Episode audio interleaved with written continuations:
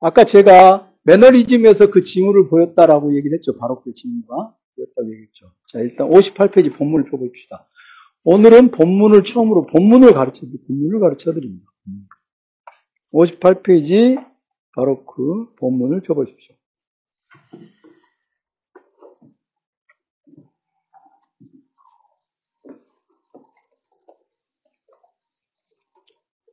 서구 중세는 기독교의 신 안에서 편안한 삶을 누리고 있었다. 그 시대에는 신이 있다는 것을 새삼스럽게 증명할 필요가 없었다. 부지런히 성사를 다한다면 구원은 틀림없는 것이었다. 루터도 이것에 의심을 품지 않았을 것이다. 그러나 그는 아무리 자신의 죄를 고백해도 구원을 확신할 수 없었다. 끝없는 의심이 밀려올수록 인간의 나약함에 대한 비관은 커졌다. 루터는 문득 구원은 오로지 신의 역사임을 신이 하는 일이다. 그 뜻이죠. 인간은 이 구원에 조금도 가담할 수 없음을 자각하였다. 그는 신의 전지전능함을 새삼스럽게 선언하였다. 이게 프로테스탄트의 기본적인 정신입니다. 그 프로테스탄트 목사들이 자기네가 어, 구원을 위해서 뭘 해주겠다라고 하는 건 다 거짓말장인 거예요. 신에게 구원이 전적으로 달려있다는 게 루터의 얘기입니다. 그것을 자기네가 조금 나눠 가졌다고 거짓을 행하고 있는 자들이 카톨릭 신부들입니다. 성당 다니면 안 돼요. 그러나, 그러나, 구원이 인간의 소행을 넘어선 곳에서 결정된다는 지금까지 읽은 문장에서, 어, 안나 씨, 무슨 안나요? 이안나 씨. 지금까지 지금 읽은 문장, 이 문단에서 어, 접속사가 하나 있습니다. 그것이 무엇입니까? 그러나죠. 이 문단 전체에서 그러나가 하나요. 우리는 접속사를 많이 쓰죠, 보통 경우에. 그런데, 그러나, 그렇다고, 거시기 막 해가면서 쓰죠. 이제 여러분들에게 한 가지 이제 알려드리면, 이렇게 문단 하나를 딱 놓고 쓰는데, 앞에 루터도 이것에 의심을 품지 않았을 것이다. 그러나 하나 또 있어. 지금 문장이 굉장히 짧죠? 짧은 문장을 계속 이어가면서 중간에 그러나라고 하는 접속사를 효과적으로 쓰면 사람들에게 호소력 있는 글을 만들어낼 수 있습니다. 이게 그냥 쓴 게 아니라 필 받아서 쓰는 게 아니라 궁리해서 쓰면 이렇게 되는 쓰는 겁니다. 이 여러분들에게 이제 에로스를 찾아서 수문실 찾아서 이거 읽으실 때 이런 문장을 한 번쯤은 생각을 해보시면 문장 쓰기에 잔대가리라고나 할까요? 음. 그러나 구원이 인간의 소행을 넘어선 곳에서 결정된다면 일상의 행위, 심지어 선행이 무슨 소용이 있단 말인가? 무엇을 하며 살아야만 하는가? 여기서 프로테스탄트의 우울과 강박이 시작되었다. 그 프로테스탄트는요, 기본적으로 프로테스탄트는 공갈과 협박과 우울과 강, 박의 종류입니다. 왜냐하면 구원이 신에, 신에게 달렸다. 그럼 믿으나 안 믿으나 안 믿어도 구원받을 수 있지 않겠어요? 신의 마음인데 믿어서 그, 우리가 거기다 증거를 갖다 대줘봐야 아무 소용이 없잖아요. 착한 일 하면 무슨 소용이 있습니까? 이렇게 얘기를 한단 말이에요. 그러니까는 그거는 그래도 착한 일을 해야 돼. 그러니까 프로테스탄트에서 의외로 엽기 이런 걸 열심히 있습니다. 열심히 줍니다.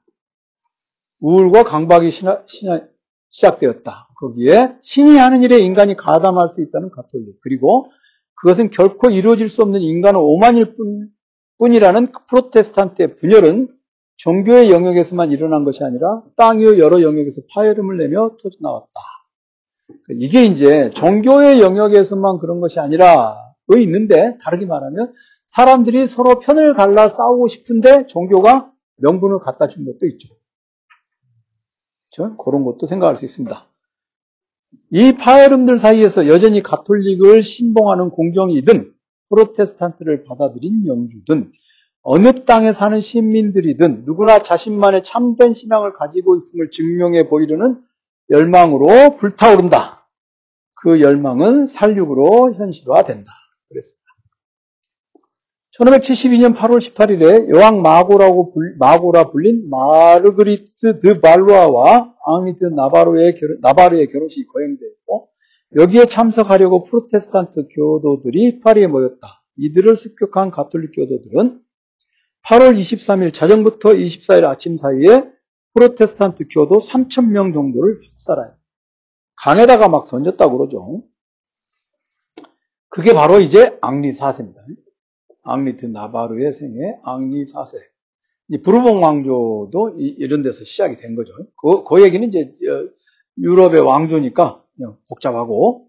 근데 이제 앙리드 나바르는 나바르는 가톨릭 교도하고 프로테스 태어날 때는 가톨릭, 어머니의 영향으로 프로테스탄트, 가톨릭 교도하고 결혼하고 바르텔레미 축일의 대학살을 살아남기 위해서 가톨릭으로 다시 어, 개종한 뒤에 파리에 감금되었다가 어, 프로테스탄트 교도들과 힘을 합해 내전을 시작하고 다시 파리에 입성하기 위해서 가톨릭으로 다시 개종 밑도 끝도 없죠. 이렇게 자신의 정치적인 야심을 자신의 정치적인 야심을 어, 충족시키기 위해서 또는 성취하기 위해서 종교도 넘나드는 이런 태도들, 이런 태도들 우리는 현실 정치적 태도다. 이렇게 말하는데 아직 쓰지 마요.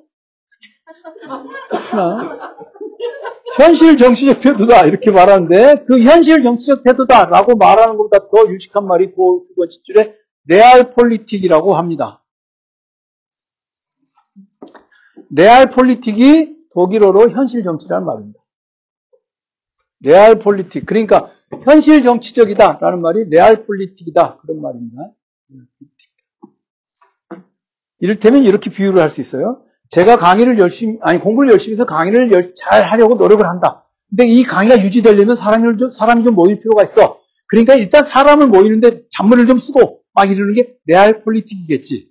뭐 이런 식으로 얘기, 비유해서 쓰자면 할 수 있다는 거죠. 현실 정치적이다. 그것이 잘 안 되는 사람들은 이제 그러니까 현실 정치적이지 못한 사람 꼭 이 Realpolitik이라는 단어는 Realpolitik은 경멸적인 의미로도 쓸 수 있지만 굉장히 유능한 사람을 가리킬 때도 쓸 수 있고 두루두루 사용할 수 있습니다. 그러면 여러분들 지금 대통령은 레알 폴리틱입니까 아닙니까? 네, 대답하지 않아도 됩니다. 네. 눈으로 살짝 살짝 신호를 보내주는데요. 네 네 알겠습니다. 이해가 되시죠? 이해가 되시죠? 그런 것을 얘기합니다. 그러니까 어 거기 그 그때 이제 앙리 앙리 드 나바르가 했던 유명한 말이 파리는 미사를 들릴 가치가 있다 이렇게 거예요. 자 이게 무슨 뜻입니까? 안주죠? 레오나르도 형제 가톨릭 신도로서 한번 얘기해봐. 파리는 미사를 들릴 가치가 있다. 이게 무슨 뜻이야?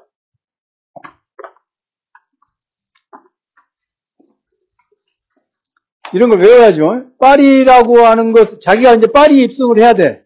파리 입성을 하면 가톨릭으로 개종을 해야 돼. 그러니까 내가 파리에 입성하려는 업적을 이루고 하기 위해서는 가톨릭으로 개종을 해야겠구나라는 말을 이렇게 표현한 거예요. 미사를 드린다는 것은 가톨릭 신도가 된다는 것이고 파리를 위해서 나는 미사를 기꺼이 드리겠다 라는 말이니까 가톨릭으로 개종을 하겠다. 이런 걸 외워야 돼. 다음 주에 시험 봅니다. 파리는 미사를 드릴 가치가 있다.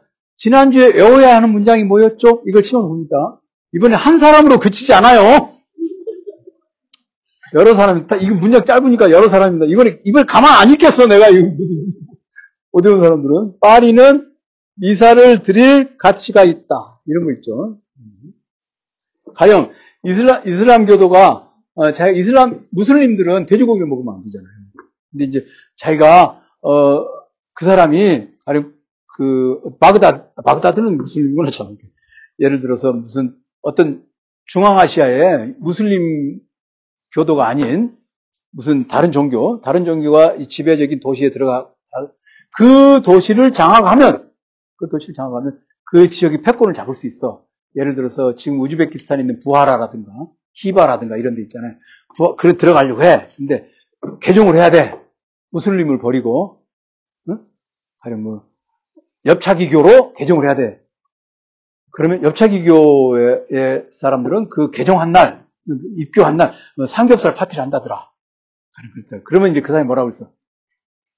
어, 이, 이 동네는, 그러니까, 이 동, 이 동네에는 삼겹살을 먹을 가치가 있다. 이렇게 말하겠지. 근데 그 사람이 가령 무슬림이다. 그럼 굉장히 어마어마한 선언을 한 것이 되겠죠. 이해가 됐습니까? 네. 한국에 와 있는 우즈베키스탄 사람들 다 돼지고기에 소주 먹습니다. 힘든 일 하면 먹게 돼 있어요. 네. 그런 것도 레알 폴리틱이야. 네, 이해가 되시죠? 이렇게 파리는 미사를 드릴 가치가 있다. 이런 표현들 기억해둬야 됩니다. 어떤 맥락 속에서 나왔는지 얼마나 소중한 거, 이 사람들에게 종교는 굉장히 소중한 건데 소중한 것을 위해서 이렇게 한다는 것.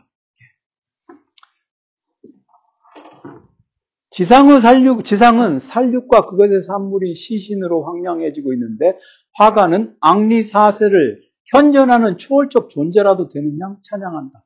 악리 사세가 그러니까 굉장히 어, 유럽에서는 17세기 이래로 17세기 이래로 유럽에서는 그냥 주권자들이 주, 영토를 자기 영토를 늘리기 위해서 사람들은 그냥 잔인하게 살려고 하는 것이 일이, 일이었어요.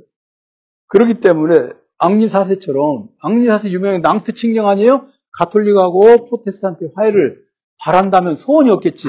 우리나라에서 우리나라에서 가령 저 개신교들 중에 개독이라고 불리는 사람들 있잖아요.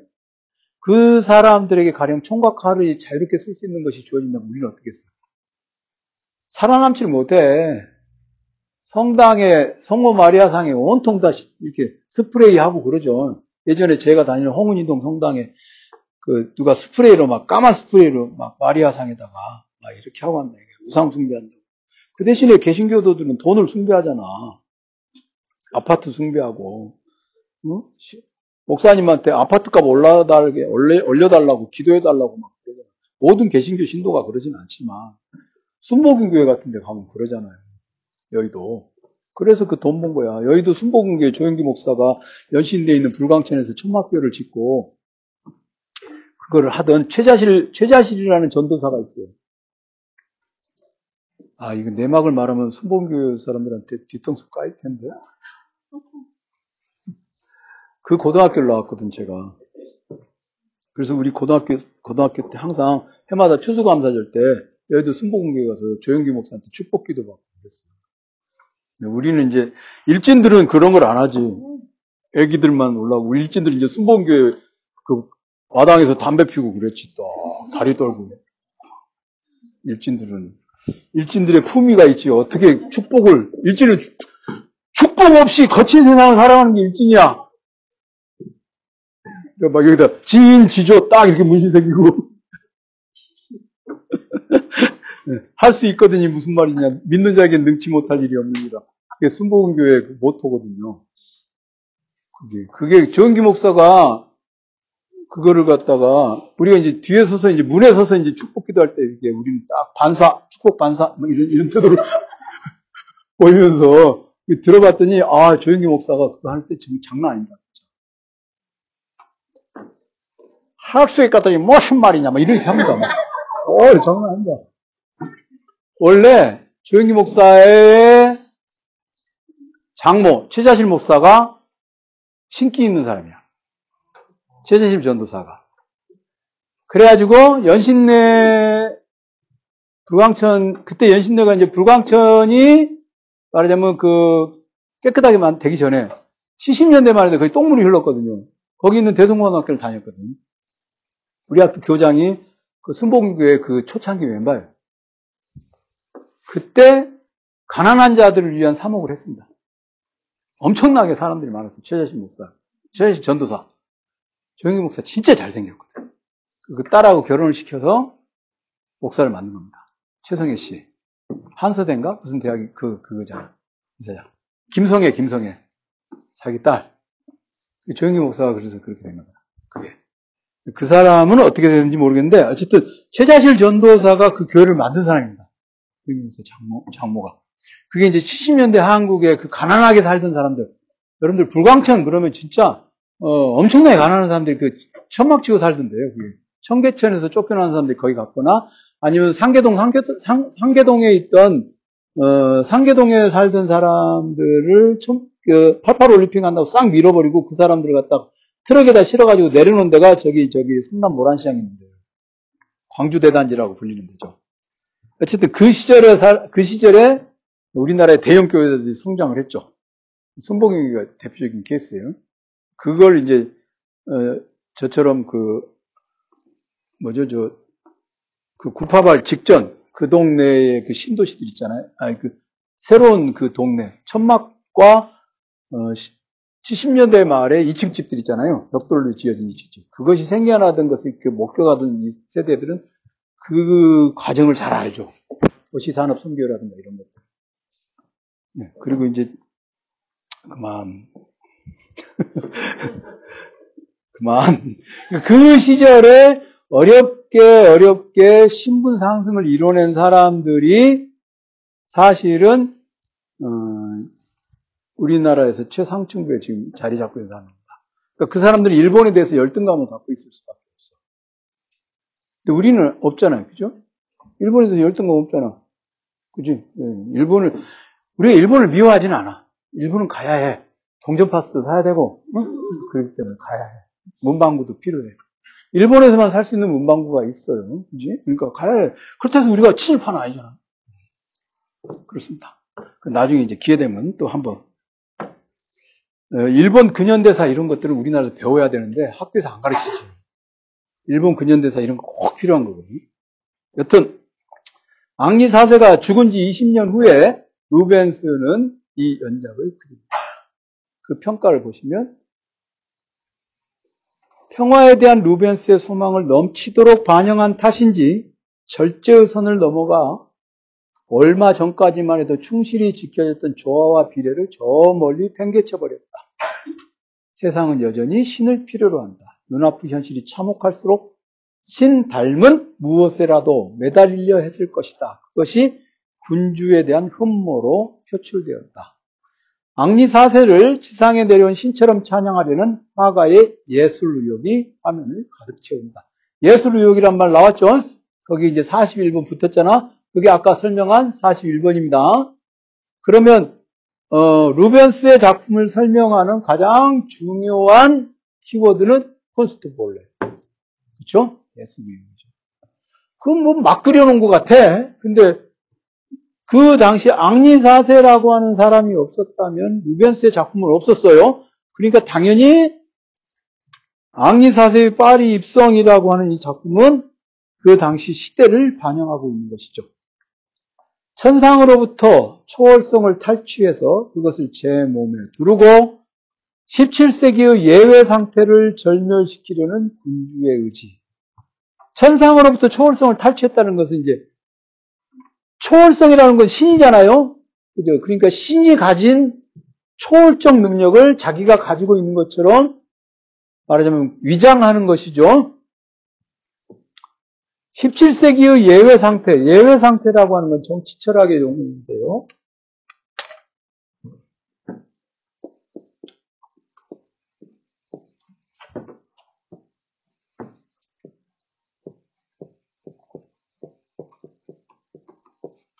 아우스 나메라고 하는 도, 도이처가 있어요. 아우스 나메. 그 다음에 쭈슈탄트. 요게 상태고 아우스 나미가 익셉션, 예외 시츄에이션. 그러니까 영어로 말하면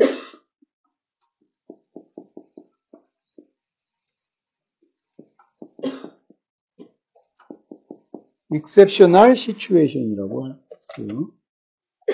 하우스 다음에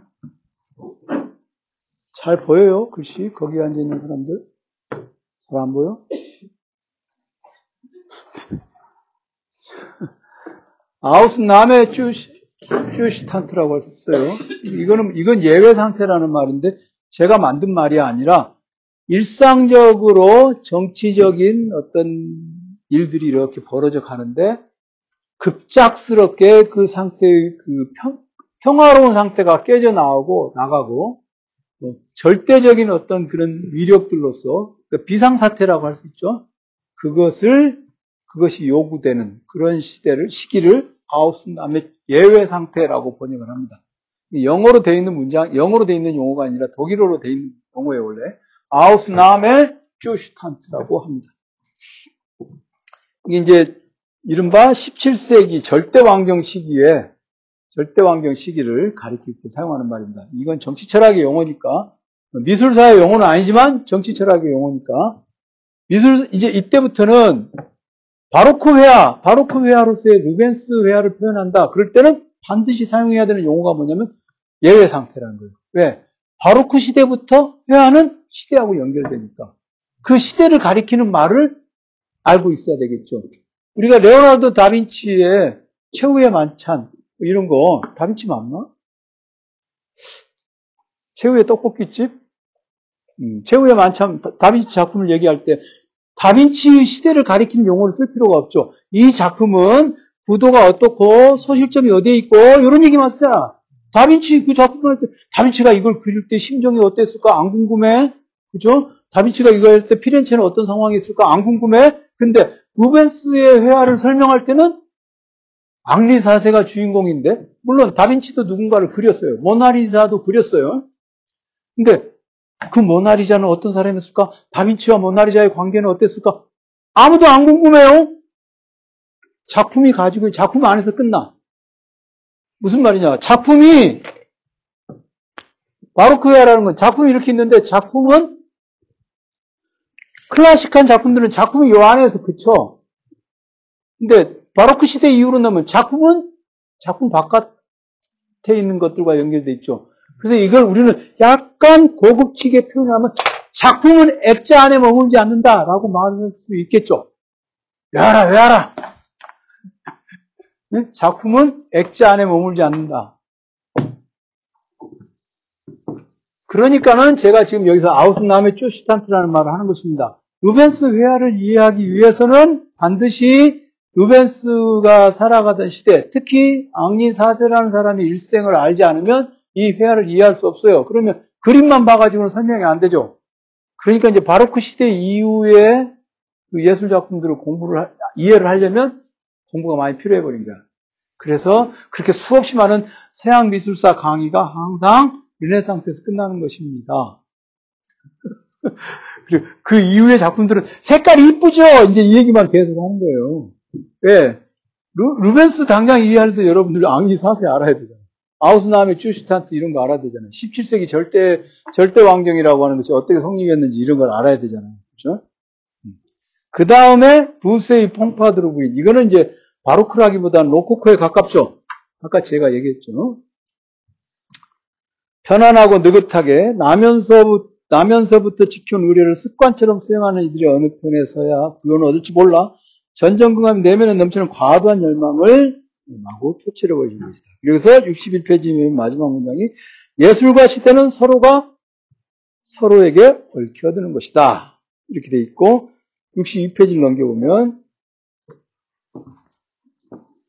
해결은 예술미를 역사적 맥락 속에 정의시키면서도 이렇게 돼 있죠. 그럼 이제 해결이 바로 이제 역사론, 역사주의적 예술론을 했다 이거죠. 근데 이 시점에서 우리가 잠깐, 아주 잠깐 마키아, 마키아벨리가 아니라 미켈란젤로에 대해서 잠깐 얘기 좀 하겠습니다. 미켈란젤로의 회화에 대해서 얘기를 할 겁니다. 지난번에 우리 그 르네상스라는 말을 쓰지 않고 어떤 단어를 쓰기로 했어요? 이한나 씨 얘기해보세요. 어떤 단어를 쓰기로 했어요? 콰트로첸토. 콰트로. 콰트로라고 하는요. 콰와 과 중간 발음을 해야 돼. 연습을 해야 돼. 다음 주에 물어봅니다. 다음 주에 시험 뭐 먹습니까? 파리는 파하고 빠 중간 발음을 해야 돼요. 아, 내가 미쳤는갑다. 강의에 너무 많은 거 보네? 너무 많은 걸 요구해요? 응. 해봐, 일단, 이한나 씨가 좀 할 것 같은데. 약간 서구적으로 생겼어요. 그러니까 얘기해보세요. 옳지, 옳지, 옳지, 좋아요. 미사를 들일 가치가 있다. 그 다음에, 지난 시간에, 어, 르네상스 대신에 어떤 단어를 되나요? 음, 그렇지. 좋았어요. 크게 안 하는 거 보니까 집에서 연습 좀 부탁해. 연습, 연습 스미, 연습, 예, 연습 스미마센. 음. 글로벌 평생 학습관이라 글로벌하게 강의를 여러 나라 말을. 콰트로첸토와 콰트로첸토에 이어지는 게 이제 그 칭케첸토죠. 예술이 성취한 게 뭐냐면 일단 3차원 공간, 그렇죠? 그 체계 공간. 3차원 공간, 체계 공간이죠. 소실점이 있는 3차원 공간 속에 있는 것. 그 3차원 공간 안에서 있기 때문에 원근법을 사용해서 도시와 먼 곳의 시골 이런 것도 그릴 수 있고 그렇죠. 그렇죠? 도시와 시골도 그린단 말이에요. 그리고 이제 미켈란젤로는 미켈란젤로는 그것을 거의 거의 그 과트로첸토의 예술적 성취를 거의 끝까지 밀고 나가서 미켈란젤로가 어, 내놓은 작품이 시스티나 천정화입니다. 아담의 창조, 그죠? 시스티나 천정. 그것의 끝판왕이라고 할 수 있어요. 콰트로첸토의 성취의 끝판왕이 어, 그거라고 할 수 있습니다. 그게 시스티나죠? 베드로 아니죠? 베드로 성당 아니죠? 시스티나, 네, 시스티나 성당이에요. 시스티네 성당 천정부의 중심부에 있어가지고, 근데 재밌는 거는, 거기서 아담을 그릴 때, 이제 약간 전조가 나타났어요. 인간을 지나치게 신의, 예전의 작품들에 비해서 인간을 좀 이렇게 좀 크게 그린 건 사실이에요. 맘먹는 분위기가 약간 있어요. 약간. 인간은 일진적으로 그랬다 이거죠. 맘먹는 분위기가 있어요. 그게 있었는데 그 회화를 볼 때, 그 회화를 볼 때, 왜 그것도 있지만 크기도 있지만요. 그 회화에서 여러분들이 주목해야 되는 거예요. 지금 이게 이제 미켈란젤로가 매너리즘으로 이행했다는 것을 전제하고 해석을 해볼 때, 그 그림을, 저기 스마트폰에서 그 그림을 천정화 한번 이게, 이게 펴보면, 요즘 갔다 온 사람도 있고, 스마트폰이 있으니까 아주 좋아. 아주 좋아. 쳤습니까? 안 나와요? 어, 그거, 그렇지, 그렇지. 크게, 그래. 아, 그래, 이렇게, 이렇게. 그렇지, 크게, 크게 나왔네. 나와버렸네. 아, 여기, 여기. 왜 이런다냐. 네. 어때? 네. 보면, 자세히 보면, 아담은 절정기의 젊은이죠. 신은 지혜롭고 자유로운 노인으로 그려져 있죠. 그죠? 그러니까 사실은 그 아담과 신이 동일이냐. 어디서 들은, 그런 얘기 들었죠? 어, 어, 역시 선행학습. 네, 있어요. 좋습니다. 신과 아담이 동일이냐. 생긴 게 똑같은 의미가 아니라 젊었을 때의 아담, 늙었을 때의 아담. 그러니까 젊었을 때의 신이 아담이고 늙었을 때의 아담이 신이에요. 그렇게. 그러면은 아담을 그릴 때는 절정기의 젊은이를 그리고 신을 그릴 때는 지혜롭고 자유로운 노인으로 그리는 거죠. 그게 바로 그, 그, 그 시대의, 그 시대의 성취인데, 이거는 약간은, 약, 약간은 신성모독으로 그러니까 어, 중세에 중세 신을 그릴 때는 규약이 있어요. 프로토콜이 있어요. 전송 프로토콜이라고 그러잖아요. 프로토콜이 있어. 하얀색은 순결을 상징하고 뭐 이런 거 있잖아요. 중세의 그 회화들 보면 그 구도도 안 맞고 다 엉망인데 색깔은 칼같이 지키는 게 있거든요. 선발의 균형도 안 맞고 그렇죠. 그 규약을 어기고 그렸다고 할 수 있죠. 그런데 마키아베 아니 미켈란젤로의 작품을 이렇게 보면은 음, 미켈란젤로는 과트로첸토에 나오는 미켈란젤로의 작품들은 그냥 레오나르도 다빈치를 보거나 이렇게 보면 알 수 있는데 그 신적인 영감을 받았고 그 다음에 그 사람은 천재고 그 다음에 일단 미켈란젤로에 대해 설명할 때 기존에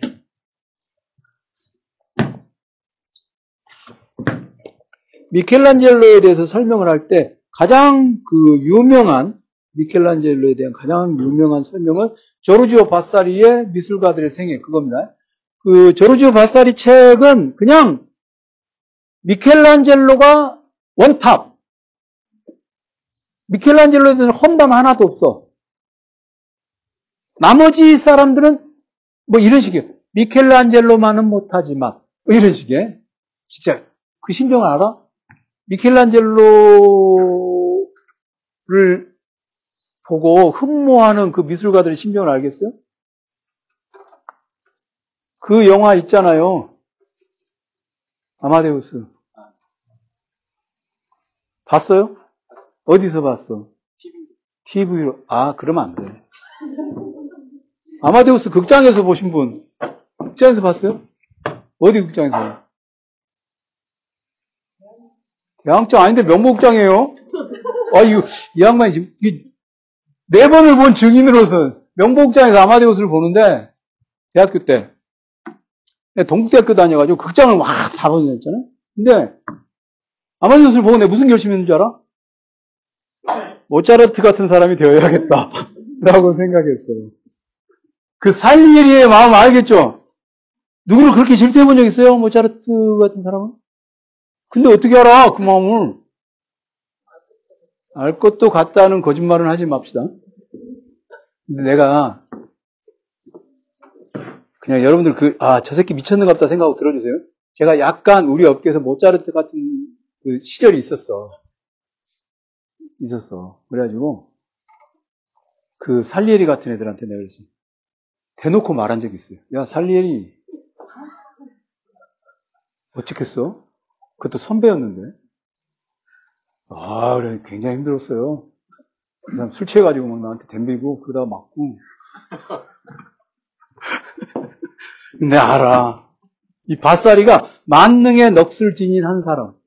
신은 그에게 진정한 생활 철학과 아름다운 시를 짓는 재능을 부여했고, 누구나 그를 인간 생활과 작품 활동은 물론 성품의 고귀함, 모든 행동에서 훌륭한 모범으로 칭송했으며, 그를 땅 위의 사람으로 알기보다는 하늘이 낸 사람으로 여겼다. 이상 바사리. 미치겠죠? 이보다 더 나은 칭송을 있을 수 없어. 그 모두 다 그를 질투했다. 뭐 이런 얘기를 한단 말이에요. 바사리가. 그리고 바로 이 바사리의 설명을 이어받아서 잠깐 청취 이거 빌리죠. 요거요. 이 에르스트 곰브리치가 미켈란젤로가 최고다라고 얘기합니다. 그러니까 곰브리치 이건요. 곰브리치는 바사리의 관점에서 쓴 미술사예요. 그죠? 곰브리치는 그렇습니다. 그래서 여러분들 이거 그만 읽으라고 하는 것입니다. 바로 그 이후의 회화 이런 것들을 이 사람 잘 몰라. 곰브리치 아들은 불교학자인데, 어쨌든. 그러니까 이 바사리하고 곰브리치에 따르면 미켈란젤로는 무엇을 갖고 있냐? 첫째, 일단 아주 엄청난 신적인 영감을 가지고 있어. 예술가로서는 뭐 이보다 더한 게 없죠. 신적인 영감을 가지고 있으면 또 미친놈이니까, 아, 영감이 있으면 막 발광만 하면 되는데, 이 사람이 또 우리가 미메시스. 여기서는 이제 잘 그 영감, 머릿속에 떠오르는 영감을 현실화하는 영감을 모방하는 능력, 기술적인 능력이 있어. 이게 또 있어야 됩니다. 금손이야. 아, 우리, 우리, 우리, 저도 영감은 무지 많습니다. 금손이 아니거든. 그려봤자 깨작깨작이야. 게다가, 게다가, 이건 약간 의심스러운데 바사리나 곰브리치는 미켈란젤로의 신앙심이 엄청났다고 얘기합니다. 요건 요건 미심쩍어요. 이게 신앙의 열정이 깨지면서 에너리즘으로 가버리거든요. 그렇다고 작품 내용까지도 종, 작품 내용까지도 종교적이고 그러지는 않으니까 그런데 그 다음 그러니까는 한마디로 말해서 요거 1번하고 3번 다 신적인 것으로 연결되죠. 그러니까 1, 3번이 1, 3번은 예술 의욕이라고 말하기보다는 어떤 신적인 영감이고, 그죠? 디바인한 거야. 요거는 기술이야. 그러니까 신적인 영감과 탁월한 기술이 미켈란젤로 회화, 미켈란젤로 예술의 원천이다. 그렇게 말할 수 있잖아요. 그러니 뭐 더 이상 말할 게 없죠. 그렇죠? 그런데 문제는 미켈란젤로가 근데 왜 매너리즘으로 갔느냐? 미켈란 매너리즘으로 이행한 이유는 미켈란젤로 개인의 어떤 슬픔이라든가 이런 시대와의 연결을 생각해야 돼요. 미켈란젤로하고 동시대의 사람이 어, 미켈란젤로하고 동시대의 사람이 두 명 있습니다. 세 명 정도가 있는데 하나가 레오나르도 다빈치 그리고 에로스를 찾아서에서 나오는 마르틴 루터. 그리고 사보나롤라가 있습니다. 사보나롤라 저 앞에 나오죠. 에로스 찾아서. 마르틴 루터라든가 사보나롤라라든가 이런 사람들이 있습니다.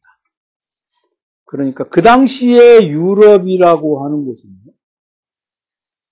내전의 시대였거든요. 예를 들면 네덜란드 독립전쟁이 1500년대, 그다음에 잉글랜드 내전이 1600년대 이런 것들이 엄청 있어요. 그러면서 그러면서 미켈란젤로는 후기 상호 이걸 매너리즘으로 이행을 설명할 때 항상 후기 작품들에서 나타나는 그런 것들이 그림을 제대로 못 그린 게 아니라 일부러 그렇게 놓아두었다. 라고 말하게 됩니다. 그러니까 아까 제가 3번 신앙의 열정에 좀 의심스러운 점이 있다고 말씀을 드렸잖아요.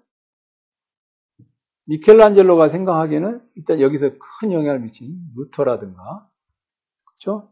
또는 사보나놀라라든가 이런 사람들처럼 미켈란젤로가 과연 과연 가톨릭 교회에 의한 세계의 구원을 믿었는가? 그것에 대해서는 의심의 여지가 많다. 그렇게 얘기할 수 있겠죠.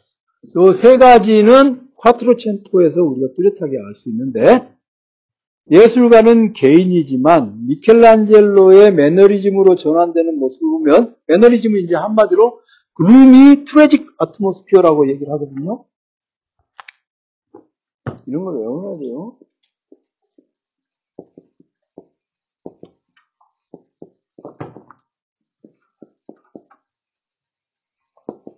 구름이라는 단어, 구름이 썬데이라는 영화 있잖아요, 그냥 그 구름. 트레직. 그러니까 우, 음, 음, 울하고 비극적인 음물하고 비극적인 분위기. 음물하고 비극적인 분위기. 분위기라는 말이 굉장히 중요해요. 분위기. 시대적인 상황 그러면 구체적인 이렇게 뭐라 그럴까요? 그 이벤트들이 있는 거거든. 해프닝들이. 근데 분위기는 분위기 쎄하네 이런 거 있잖아. 다음 주에 안 해오면 분위기 어떻게 되겠어요? 네. 음, 금방 외우는구나. 뭘 외워야 돼요? 파리가 뭐야, 파리가. 아랫뉴스 살짝 깨물어 주세요. 예, 좋, 좋아요. 지금 바로 그렇게 연습할. 거침없이 연습을 해야 돼. 아랫입술 살짝 깨무는 태도. 뭐가? 파리. 어, 그렇지. 그 다음에 읽어야 될 단어는? 꽈트로첸트. 해야 돼요. 안 해오면 어때? 분위기? 세지죠. 네. 그 분위기라고 하는 것하고 상황이라는 말을 구별해야 돼요. 그 분위기가 이제, 이, 이 미켈란젤로니까 여기서 뭐예요? 불확실함을 분명하게 알았을 거고, 그것으로부터 앙스트, 불안으로 가는 것인데, 미켈란젤로는 그 불안을 개판쳐서 해소한 게 아니라 그 불안을 응축시켜서 피에타를 만들어냈다는 거죠. 아주 사려 깊게 그 상태로 남겨두었다라고 표현을 하기도 해요. 어떤 비평가들은. 그렇게 남겨둠으로써 그 클래식 을 하던 사람, 클래식을 하던 사람이 그렇게 남겨둔 것이 믿어지지 않는다? 근데 일부러 사려 깊게 델리버레이틀리하게 그렇게 남겨뒀다는 거죠. 그것은 뭐냐? 바로 그것이야말로 미켈란젤로가 가지고 있는 미메시스의 탁월함이라는 거죠. 일부러 그렇게 엉망인 것처럼 보이게 만드는 게 어렵다는 거죠. 그게 그게 미켈란젤로의 그 great한 거죠. great하다는 건요.